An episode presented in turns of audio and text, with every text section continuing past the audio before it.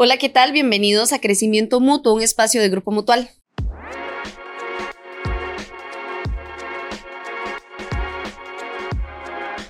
Les saluda Jamie Morera y hoy estoy en compañía de Rigo Salazar, quien es especialista en psicología económica. Rigo, bienvenido. Muchísimas gracias por la invitación, Jamie. Un placer estar aquí. Rigo, bueno, vamos a aprovechar que estamos todavía en febrero para hablar un poco de economía y parejas. A ver si le parece. ¿Realmente existe la felicidad financiera? ¿Existe este término en una relación de pareja? Eh, temazo. Temazo, porque sí, eh, cuando estamos trabajando en pareja, ¿verdad? Este, hay que aclarar algo. Cuando estamos en pareja, es el choque cultural de dos personas. Tú vienes con una cultura, la otra persona viene con una cultura. ¿okay? Cuando esas dos culturas chocan, si tenemos eh, suerte y esas culturas vienen como relativamente parecidas, trabajamos parecidos. Si vienen completamente contrarias, si a mí me gusta gastar, si a ti te gusta ahorrar, si a mí me gusta... Entonces ahí es donde se vienen a dar ciertos eh, patrones de conducta que podría dar a menos a la pareja. Entonces, en este caso, ¿existe? Sí existe, pero no nace de la nada. Hay que trabajar. que trabajarse en pareja, no uno ni el otro, los dos. Rico, bueno, y es que precisamente, a ver, yo estoy en una relación con usted, bien lo mencionaba, yo traigo mis costumbres, mi forma de no ahorrar, usted sí es más ahorrativo. En el momento que yo llego a estar con usted, debo compartir mi cuenta, debemos compartir cuentas. Ajá. Debo ahorrar por separado y tener un ahorro con usted, entonces debo tener dos ahorros diferentes. ¿Cómo lo manejo? ¿Cómo inicio esa conversación con usted? Claro, esto es un trabajo que aunque no parezca, para eso es el noviazgo, ¿verdad? A veces la gente se le olvida para qué es el noviazgo. Y de repente la gente dice, ah, es para salir y es para disfrutar y es para X y No, el noviazgo es para conocernos, ¿ok? ¿Para qué? Para lo que venga después, sea lo que sea. No tiene que estar formalizado de una u otra manera pero sí para irnos conociendo, ir sabiendo, mm, esta persona es gastona. Es gastona, esta persona es ahorrativa, esta persona. Entonces tú me preguntas, viene la situación, tenemos una cuenta, seguimos con nuestras cuentas, en esencia y por una cuestión meramente práctica, vamos a tener que tener, vamos a tener una cuenta separadas. ¿Por qué? Porque vos trabajas en una empresa, normalmente esto es lo que sucede trabajas en una empresa, yo trabajo en otra, a, vos te deposita, tenés tu, tu, cuenta salarial, yo tengo mi cuenta donde me deposita mi salario. Y aquí viene el truco. Una vez que estamos consolidados, hay que empezar a utilizar eso que yo llamo integración financiera de pareja. Tenemos que integrarnos, porque no se vale integrarnos como pareja solo en ciertos temas que nos convienen ¿verdad? De repente nos integramos en salir, en disfrutar, en, en, momentos íntimos, nos integramos en todas estas cositas, pero se nos olvida que existe un elemento que el día a hoy ya es un elemento primordial, que es el dinero.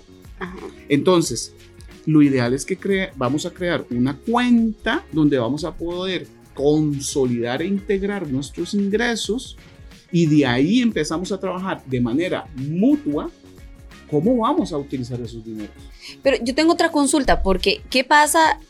Trabajamos en empresas distintas. Mi salario es muy diferente al suyo. Claro. A usted económicamente le va muy bien, tal vez y yo gano muchísimo menos.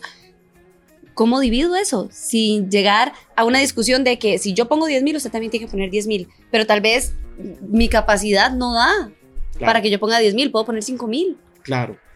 Esta es una pregunta que se hacen mucho eh, las parejas actuales. Y, ojito, ojito, y, aquí viene un tema eh, por debajo, ¿verdad? Que a muchos hombres se les complica cuando es al revés. Ajá. Ah, mi mujer gana más que yo. Eso es un tema, pero bueno, será para otra ocasión. Aquí el punto es, no importa quién lo gane más, uno gana más que el otro. Bueno, hay gente que dice que hay que hacerlo de manera proporcional, hay que hacer, ok. Hay, hay metodologías, sí, pero yo te voy a hablar desde mi experiencia, mi trabajo de campo, eh, mi trabajo empírico, y mi observación. Lo ideal es que nos integremos, por eso utilizo el término integración financiera de pareja. No importa cuánto ganes vos, no importa cuánto gane yo, al final del día, si hacemos esto, no es un tema. Lo importante es saber cuánto producimos comunidad de familia, comunidad eh, nuclear de familia, vos y yo. ¿Ok? Entonces, a partir de ahí, yo sé cuánto podemos gastar Yo sé Ok. cuánto podemos invertir, yo sé cuánto podemos este, utilizar para gastos superfluos o para el día a día para comer. Entonces, para explicarte, vos me decís un 50, un 60. Con la integración eso no se aplica. Simplemente, vamos a poner el Estado costarricense de hace 40 años como ejemplo. Ok. Una institución generaba dinero, el INSDE generaba dinero, Recope generaba, en aquel entonces estaba Fertica generaba dinero, era todo el mundo generando dinero, hasta que a alguien se le ocurrió hacer una caja única del Estado. ¿ok? Entonces, todos los ingresos caen a, un- caen a una caja única y se arreglaron muchos problemas. Ese ejemplo que pasó hace muchos años es el que yo le pongo a, mi- a mis pacientes y yo les digo, pongan una caja única, que caiga todo ahí. Y en pareja tomamos decisiones de cómo se va a gastar. Eso no significa que perdemos nuestra individualidad, por supuesto que no. Voy a poner un ejemplo Ujú. muy bonito. Las mujeres y los hombres, las mujeres, los elementos, usted va a comprar un desodorante antitranspirante de mujer y cuesta 100 y el del hombre cuesta 60 Ok. y es el mismo. Ajá. Vas a, a comprar una, una, un rastrillo, ¿verdad? Y si es de mujer, vale 100. Y si es de hombre, vale 3 por 50. Y así en ropa interior. O sea, las mujeres normalmente, esta sociedad les cobra más. Entonces, no hay que perder esa individualidad. Las mujeres, por Ujú. ejemplo, los hombres no se van a... Bueno, podría ser. eh, eh, perfectamente podría ser, pero por lo general, yo hablo de las medias, la mujer va y se hace las uñas, va y se hace una lisette. Tiene que estar presupuestado eso para la mujer porque eso es de ella, ¿ok? Eso se le respeta, no se pierde la individualidad. Pero si ponemos el dinero en una- en una, so- en una sola fuente y de ahí empezamos a distribuir y a priorizar dentro de un presupuesto, como pareja y respetando tus diferencias y las mías. Eso es lo que yo les recomiendo. En lugar de andar diciendo, eh, vos pones 60, vos pones 40, vos pones lo eh, eh, la matrícula del chiquito, yo pongo la comida. Eso es un desastre, eso no sirve. O sea, de una vez se los digo, amigos, con todo respeto, no sirve. Porque al final del día, y aquí es donde viene el punto álgido, te pueden sobrar 5 mil pesillos. Ujú. Y a mí me sobraron 15 mil pesillos. Y resulta y sucede que se está cayendo una lámina de la casa, pero usted, en su individualidad dentro de la, dentro A de mí la me pareja, toca la lámina. a ti te toca la lámina porque te, te- te- tenés 15 Ajá. y yo agarro los 5 y me los guardo. Eh, no, así no funciona. Los 20 de nosotros vaya arregla bien la lámina. Y si la reparación costó 10, nos sobraron 10. Nos sobraron 10. Y con esos 10 eh, vamos a determinar si reducimos deudas o ahorramos. Pero Sí, no los gasto. no los gasto. ¿Qué pasa, Rigo? Eh, ya hablamos en pareja, hablamos de este tema de integración, pero resulta que yo le estoy ocultando costos Oh. a mi pareja o le estoy exigiendo cosas que tal vez económicamente a él no le dan. ¿Podría utilizarse el término de infidelidad financiera? Sí y no. Vamos a explicar, vamos a ver. Sí. Porque aquí son patrones aprendidos, ¿ok? De repente yo les fui infiel financieramente a mi pareja, Ajá. no es porque yo estoy haciendo lo que me enseñó mi papá o mi mamá, o simplemente es- tengo un conflicto psicológico, ¿verdad? De que crecí en mucha, eh, en, en mucha calamidad, ¿verdad? Y entonces yo quiero reflejar otra cosa. Tengo un conflicto, tengo un disparador psicológico. Entonces, de repente la persona lo hace inconscientemente, obvio. Cuando haces Ujú. estas cosas inconscientes, pues no te das cuenta, pero está ahí. Tienes que ir, ir a identificar ese, ese disparador. Entonces, ¿eres eh, infiel? Sí, sí, porque el acto, por ejemplo, yo conozco muchas parejas que cuando se, cuando se casan, uno tenía ocho, ocho tarjetas de crédito. Wow. Ocho, estamos hablando de ocho. Y el otro no le gustaba utilizar tarjetas de crédito. Ajá. Entonces ustedes se pueden imaginar el choque cultural que fue eso, ¿ok? Pero la persona que tenía ocho no le dijo que tenía ocho, solo sacaba una. Las otras las tenía guardaditas y solo estaba pagando el mínimo, ¿ok? Entonces, sí, es complicado. ¿Por qué? Porque muchas veces las parejas no se, no se conocen financieramente hablando. Y ahí empiezan los problemas, y serios. Y te voy a decir un dato demoledor. En estos instantes, mis queridos eh, personas que nos ven, en Estados Unidos, la segunda causa de divorcio son problemas financieros. Caete de espaldas. Yo conozco parejas que nos dicen, sí, una infidelidad se puede perdonar. Pero, pero, Y, y- y estoy diciéndote Ajá. palabras textuales de estas personas, pero amor con hambre no dura. Y si yo voy a estar endeudándome y estoy sacando a esta persona de deudas y tengo que estarle pagando tarjetas y tengo que vender el carro, tengo que vender un terreno y tengo que vender, porque esta persona se endeuda y se endeuda, se endeuda, eso es un, es un causal de divorcio. Y es el segundo más importante en Estados Unidos y el cuarto en, en España. Y vamos, Costa Rica va para allá. Yo te puedo decir que existen estudios en el lugar donde yo estudié, este, que dicen que el 85% de los casos en un lugar específico en Costa Rica, eh, el 85% de los casos eran problemas financieros, de- por los cuales desembocó en un divorcio. Digo, ahora, bueno, teniendo esto claro, una cosa es que yo tenga mi cuenta separada Ujú. al ahorro que vamos a tener como pareja, pero ¿cómo hago para lograr ese ahorro si yo no estoy acostumbrada a eso? ¿Cuál es el primer paso? ¿Debo ir a una entidad? ¿Voy al grupo mutual? Ahí me pueden asesorar. Eso es lo que debería hacer. Si no tengo para pagar de paso, ¿verdad? Alguien que me guíe. Claro, eh, siempre la asesoría. Yo siempre les digo a la gente, ¿cuál es el problema del costarricense? Vos, Jamie, cuando tenés un problema de ojitos y vos decís, uy, estoy viendo, ¿a dónde vas? Oculista, Lista, ¿te duele la pancita? médico. Médico, perfecto. Eh, el oído, otorrino. Vaya a tener usted problemas financieros. A ningún lado. A ningún lado. Y si le va bien, va y le pregunta, a- eh, porque te vuelvo a repetir, esto es experiencia de trabajo en campo. Voy y le digo a mi mamá, porque mi mamá, eso es lo que me dicen, ¿verdad? Porque mi mamá, mire, esa mujer nos alimentó con casi nada. Esa mujer sabe manejar las finanzas. Claro, sacó a cuatro Y- adelante. Y yo le digo, pero sacó cuatro adelante, esa mujer es una maga. Entonces yo le digo, perfecto. Y miren, mis queridas mamitas que nos están viendo en toda Costa Rica, no me malinterpreten con esto. Ajá. Zapatero a tus zapatos. Mamitas hicieron un trabajo espectacular y como decimos en la vieja usanza, hicieron de tripas chorizo, ¿sí? Pero vaya pregúntele a estas personas si saben qué es una tasa de interés pasiva o activa o escalonada o qué es este, no sé, qué es el qué es la tasa tri o qué es la tasa básica pasiva. Ay, no metimos en problemas porque mamita no sabe.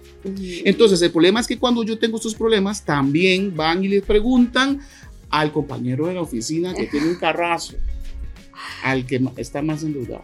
Entonces, Y que no nos va a decir que están y que endeudados. no nos va a decir, porque nadie, nadie, a ningún ser humano, de una vez se los digo, a nadie le gusta perder, a nadie le gusta decir sus defectos. Por eso las redes sociales fue- es un hit, porque ahí usted solo pone lo que a usted le gusta y lo que le conviene. Entonces, para responder tu pregunta, ¿podemos ir a una institución que nos ayude a ahorrar? Claro, estas personas tienen muy buenas herramientas financieras, pero antes de ir ahí tienes que asesorarte y preguntarte, ¿tengo que ahorrar o debería pagar deudas?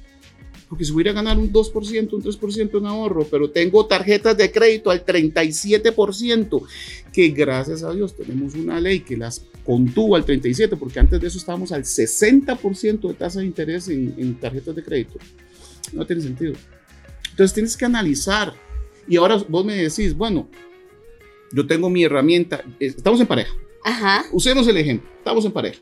Buena para quemar el dinero, entonces utilicemos Sí. que sabe en la pareja. Vamos, el, el objetivo de las parejas es maximizar y sacarle el jugo a las habilidades de cada uno. De eso se trata las parejas. Entonces, si yo sé que mi pareja sí tiene la costumbre y sobre todo tiene mejor salud financiera, pongámosle un poquito más, dejémoslo que tome un poquito más de control esa persona Sí, sí, que sea guía. que nos guíe la pareja. Entonces esta persona nos puede, nos puede ayudar y nos puede, como decimos eh, a la tica, nos mete en el, en- nos sube la carreta. Es así más fácil. Siempre ha sido siempre eh, más fácil así, ¿verdad? Cuando usted quiere ir al gimnasio, más fácil si un amigo quiere ir al gimnasio. Sí. Entonces, y me jala. y te jala. Ajá. Ah, Entonces, o es más fácil cuando yo voy a, a correr en grupo, ¿verdad? O voy a andar en bicicleta en grupo. Sí, porque solo no. Entonces en la pareja es igual. Dejemos que la otra persona, que es buena, nos ayude a meternos en, en este, en este tipo de, de comportamiento. Ahora, ¿qué pasa si los dos son malitos? Gastones, sí. Ahí sí necesitamos una asesoría urgente. ¿verdad? Y que nos enseñen herramientas. Pero nuevamente, antes de esas herrami- herramientas, hacer un análisis de la situación de pareja financiera. Y a partir de ahí, determinar si efectivamente tiene sentido ahorrar o no. Que de paso te digo, ahorrar siempre. A ver, aquí va- no vamos a caer en un, en un error de concepto. Ajá. Ahorrar siempre es bueno. El problema es que mucho costarricense no tiene, no tiene esa costumbre. Aparte que la, la, la educación financiera en Costa Rica es paupérrima. Vos que estudiaste en la universidad, ¿cuántos cursos de finanzas llevaste? Eh, por mi carrera como, que recuerde, dos. Dos. Ajá, contabilidad y microeconomía. ¡Excelente! Te tengo noticias, contabilidad no son finanzas. Ver, Y ese es un las que me problema. dieron. Exacto. Ese es un problema que tiene la gente que me dice, ah, es que yo sé de conta. Y yo le digo, sí, la conta y las finanzas son como hermanas, son como primitas, Ok. muy lindas, pero son primas, no Ajá. son iguales. Entonces, a la gente de repente, vos tuviste la oportunidad de recibir conta y ahí tuviste un un- un- una visión general y excelente, pero no son Sí, finanzas. no, y, bas- y súper básico. Exacto, y súper básico, pero en el cole, cero, ¿verdad? Ah, no, sí, no. En la escuela, menos. Ahora yo sé, y no vamos a satanizar, que el MEP está haciendo grandes esfuerzos en esto. Pero tenemos un gran hoyo generacional de una pobreza de educación financiera gigantesca. Entonces, basado en lo anterior, este, sí, tenemos que asesorarnos, tenemos que entender nuestra situación financiera y a partir de ahí ir a buenas instituciones como esta a pedir ayuda con herramientas financieras que nos ayuden. Que si es lo mejor ahorrar, que nos ayuden a ahorrar. ¿Qué sucede? Nos estamos conociendo, empezamos a salir, ya tenemos varios meses. ¿En qué momento yo debo hablar de gastos juntos, de ahorrar juntos? ¿Tengo que esperar a que me case y ya una vez que vivimos juntos lo hacemos? ¿O desde antes debo planearlo? La pregunta del millón. La pregunta del millón. Porque la gente dice, ¿en qué momento yo empiezo a hacer esto? ¿En qué momento? Bueno, vamos a ver, vamos a, a responder desde lo, desde lo general. Se supone que esto yo tengo que hacerlo en pareja, en el momento que ya estoy consolidado como pareja. En el cuanto y tanto hayamos pasado un proceso de pareja sólido. ¿Qué es un proceso sólido? Otro programa. Ajá, sí, por supuesto, pero yo, bueno, ¿y cómo, cómo sé yo que ya ¿Cómo sé es yo? sólido? Claro. Entonces, vamos a ver, eh, independientemente de eso, llegamos al momento, ya nos casamos, nos juntamos, lo que sea que nos puso a vivir o a convivir, ¿ok? Lo ideal y en teoría es que a partir de ese momento nos integremos financieramente como pareja, ¿ok? Eso es, lo ideal.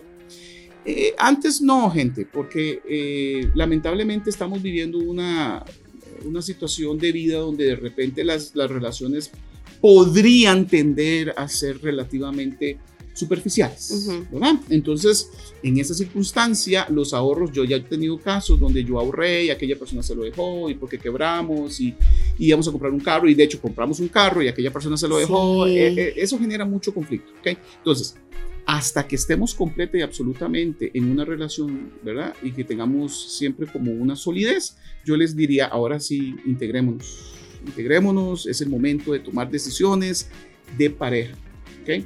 De sincerarnos. De sincerarnos, Ajá. también de exponernos y decir, mira, esta es mi situación, tengo ocho tarjetas, Ajá. ¿verdad? Entonces nos vamos, y, y, y esto Y debo en todas. y debo en todas. y tengo pago mínimo en todas, solo, solamente pago, doy el pago mínimo. Ok, si eso sucede, asesoría, asesoría, asesoría. Porque mucha gente va y refunde deudas. Ujú. Pero el, el que, el que tenía ocho tarjetas, le refundieron la tarjeta. Yo, yo voy a ponerle este caso así directo y duro, como es en la vida real. Jenny. Muchas empresas llegan, sacan préstamos, eh, muchas empresas le otorgan préstamos del tipo eh, extrafinanciamiento, por ejemplo. Entonces, agarro lo que tienes en tu tarjeta, te lo meto en un préstamo, cae una tasa más baja, excelente. Pero le dejo la tarjeta abierta. Entonces yo le digo a la gente, miren, el problema de esta, de este, de este, de, de esta ayuda, que sí es una ayuda, no, no Ujú. satanicemos, es una ayuda. Es que es como, como que veas un chiquito, eh, y esto es un dicho, ¿verdad? Suena algo grotesco, pero es cierto. Eh, es como ver un bebé con una, con una gilet, ¿verdad? Que se cortó. Entonces, claro, en el momento, y el bebé no sabe, y se cortó. Entonces, en el momento, e- esto es como que vos digas, uy, se cortó el bebé. Entonces usted llegue, le agarre la gilet, se la limpie, se, la, se le ponga alcohol y se la vuelva a dar al chiquito. Ajá. El chiquito se vuelve a cortar. Sí, apenas le puse una curita. Y no, ni eso, se la dejaste ahí. ahí La como- herida. Sí, a ver. Para que se infeccione. Ajá, exacto. Entonces, ¿qué es lo que hay que hacer? La institución tiene que decir, ok, sí, te, te voy a, a comprar este saldo, pero tenemos que cerrar la tarjeta, ¿ok? Entonces, en este caso, lo que yo recomiendo es que nos asesoremos bien, porque te vuelvo a repetir, quitarle las deudas a una persona que está ya eh, mentalizada al, al, gasto es muy peligroso porque va a volver a recaer y entonces la deuda se, se duplicó. Digo, yo sé, esto nos da para un montón. Muchísimo. Pero para ir cerrando, ¿qué consejo claro. le podría dar usted a las parejas para mejorar su gestión financiera, verdad, de los dos en conjunto y de paso fortalecer la relación que tienen en términos económicos? Bueno, lo que yo recomiendo es que trabajen en equipo, que se sinceren, que pongan las cosas sobre la mesa, que pongamos los puntos sobre las IES, sin vergüenza. Vamos a ver, una característica de las personas altamente endeudadas es el secretismo. Tenemos que romper el secretismo. Nos da vergüenza, normalmente nos da mucha vergüenza. ¿Por qué? Uy, porque soy gerente. No se pueden dar cuenta que yo estoy endeudado. Sí, sos gerente, pero sos gerente de producción, no de finanzas. Ajá. Sí, entonces la gente cree que por haber estudiado no deberían estar endeudados. Y yo le digo a la gente, estás totalmente equivocado, porque esa no es tu área, uh -huh. es mi área y para eso yo te puedo ayudar. Pero entonces lo que hay que hacer es sincerarnos y entender que no somos perfectos y no tenemos por qué saberlo todo. Es más, vos sos periodista, si vos me pones a hacer esto que estamos haciendo el día de hoy, un desastre, porque yo no sé de esto y no tengo por qué sentirme mal. Si, si vos me decís, Rico, montame todo esto, estos muchachos que están haciendo un trabajo excelente, yo no puedo hacer eso. Ajá. Pero si, si lo haces vos que estudiaste y lo sabes, excelente. Ese es exactamente igual con las finanzas. Así que chicos, sentémonos, sincerémonos, hablemos honestamente, sin vergüenza, eh, hablemos con todo con la pareja, pongamos las cosas sobre la mesa, busquemos asesoría para saber cómo entrarle a las deudas y cuáles son las que tenemos que taclear lo antes posible. Y a partir de ahí, utilizar las herramientas financieras que nos pueden dar instituciones como el Grupo Mutual. Rigo, bueno, vamos a aprovechar de paso para decirle a todas las personas que nos están viendo y nos están escuchando que si siguen las redes sociales, por ejemplo, del Grupo Mutual, ahí se van a dar cuenta que acá les ofrecemos esa ayuda, hay talleres de educación financiera y usted nos acaba de decir que es vital. Vital. Es vital que nos asesoremos, que aprendamos. Eh, no tenemos, ojito, no tenemos que llegar a ser maestros en el tema. No. Una cosa son las finanzas de empresas y otra cosa son las finanzas personales pero por sobre todo ir con personas serias, con personas profesionales que te van a dar la asesoría adecuada, ¿ok? Para que aprendas, porque en estos momentos hay muchísima gente diciendo que están enseñando, lo único que están haciendo uh -huh. es vendiendo paquetes. Una cosa es enseñar y otra cosa son vender paquetes. Entonces, este, sí, es, es importantísimo el aprender, el aprendizaje, ojalá en pareja. Rigo, gracias por compartir con nosotros este ratito sus conocimientos y aconsejarnos. Créame que muchos la sentí aquí. Rigo, y recuerde que si es crecimiento mutuo, es, es mejor. mejor.